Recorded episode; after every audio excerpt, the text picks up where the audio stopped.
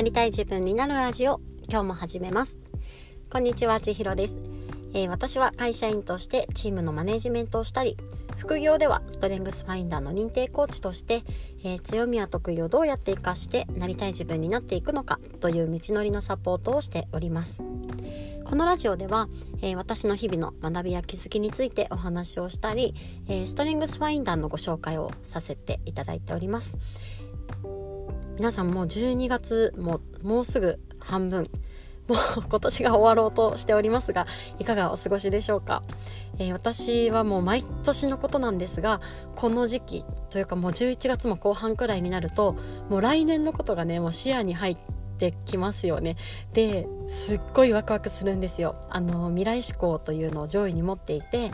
あの未来のことをね考えてるのがもう何よりも好きなのでもう来年どんな1年にしようとかあれやろうとかこれやろうとかこういうのもいいかもみたいななんかねもうすぐこう考えたいスイッチみたいなのがね勝手に入りそうになるんですけれどもあの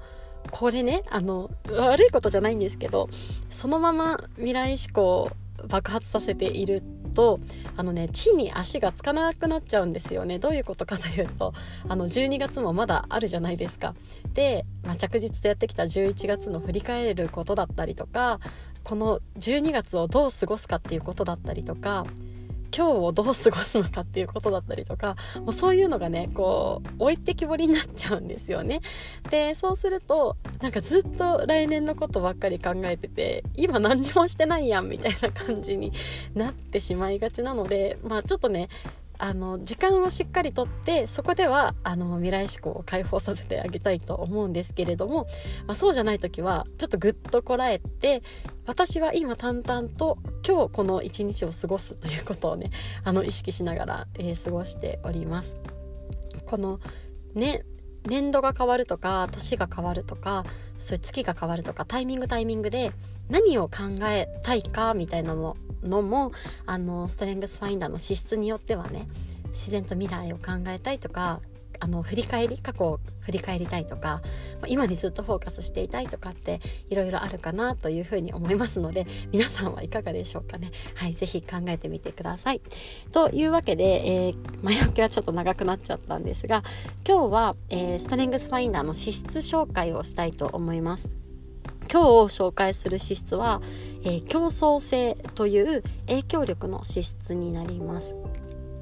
競争性というのは英語ではコンペティションですね。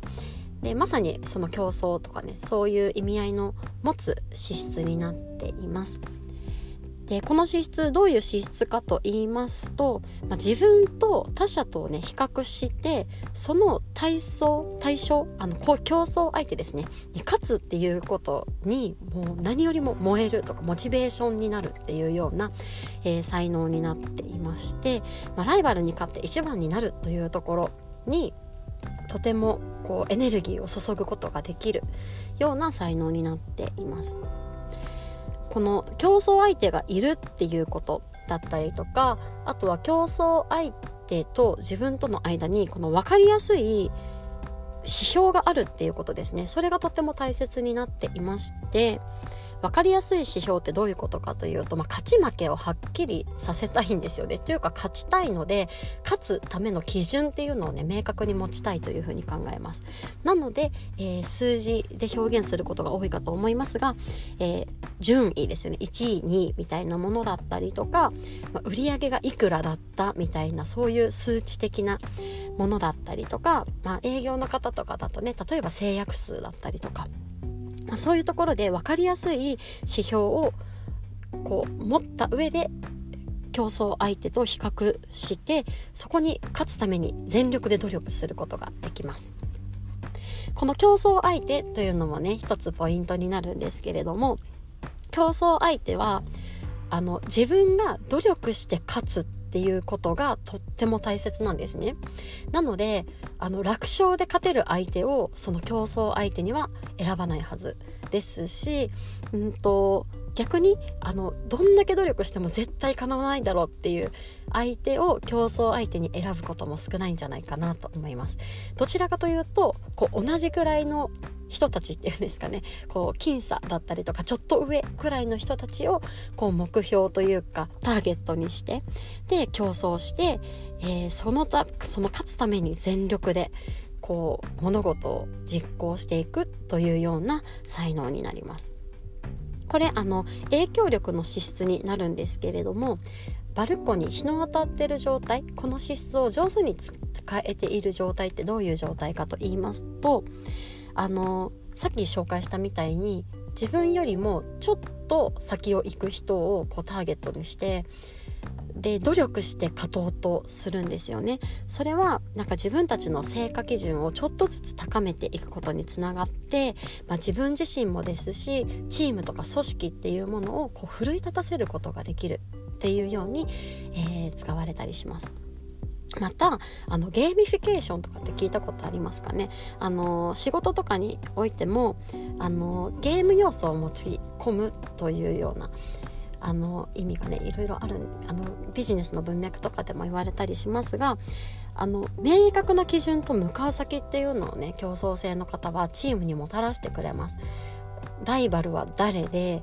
このどの数値っていうんですかねを達成できたら勝ちなのかっていうね明確な価値基準明確な向かう先っていうのをこう与えてもたらしてくれるのでこうゲーム感覚といいますかその成果につなげるためのこのプロセスっていうのをねゲーム感覚だったりとか楽しみに変えてくれるというのも、えー、競争性を持ってる方のこう資質の使われ方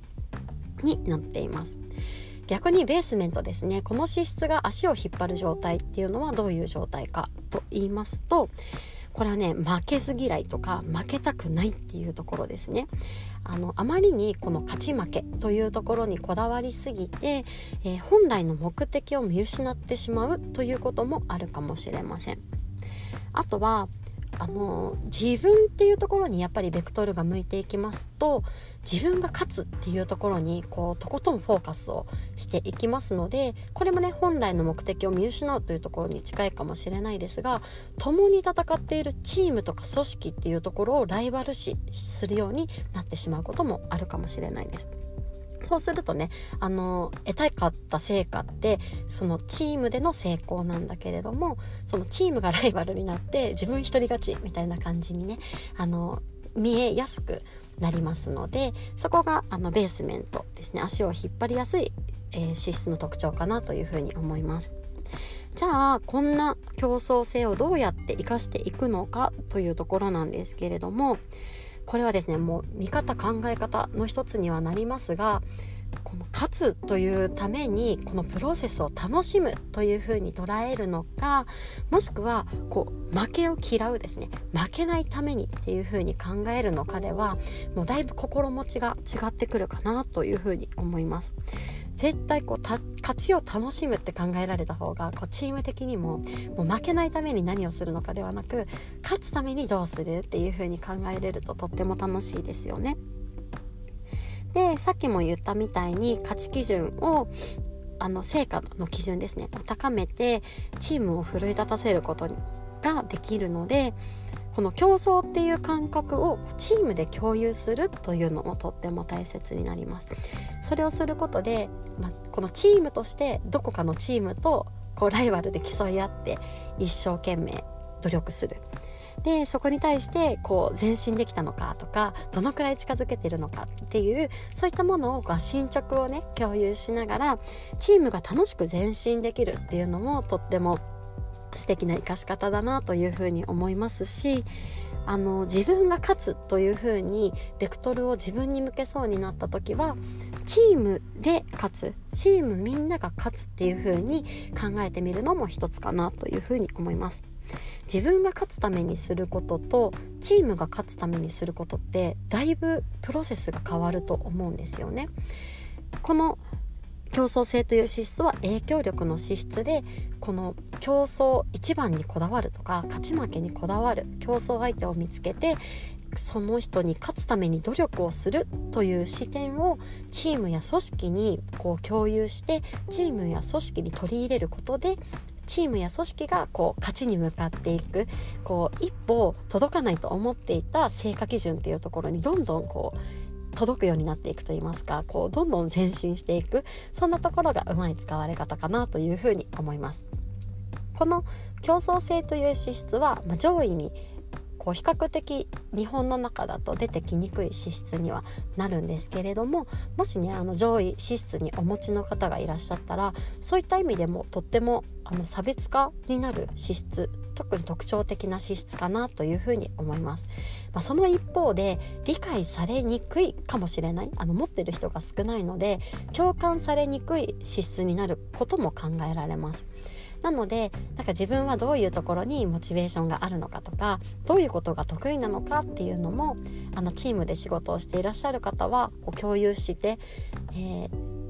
同じ目線自分の目線っていうのを知ってもらうイメージですかね。であのチームに共有しながら自分の得意なことをより発揮できる環境を自分で整えていくというのも一つおすすめできそうかなと思います。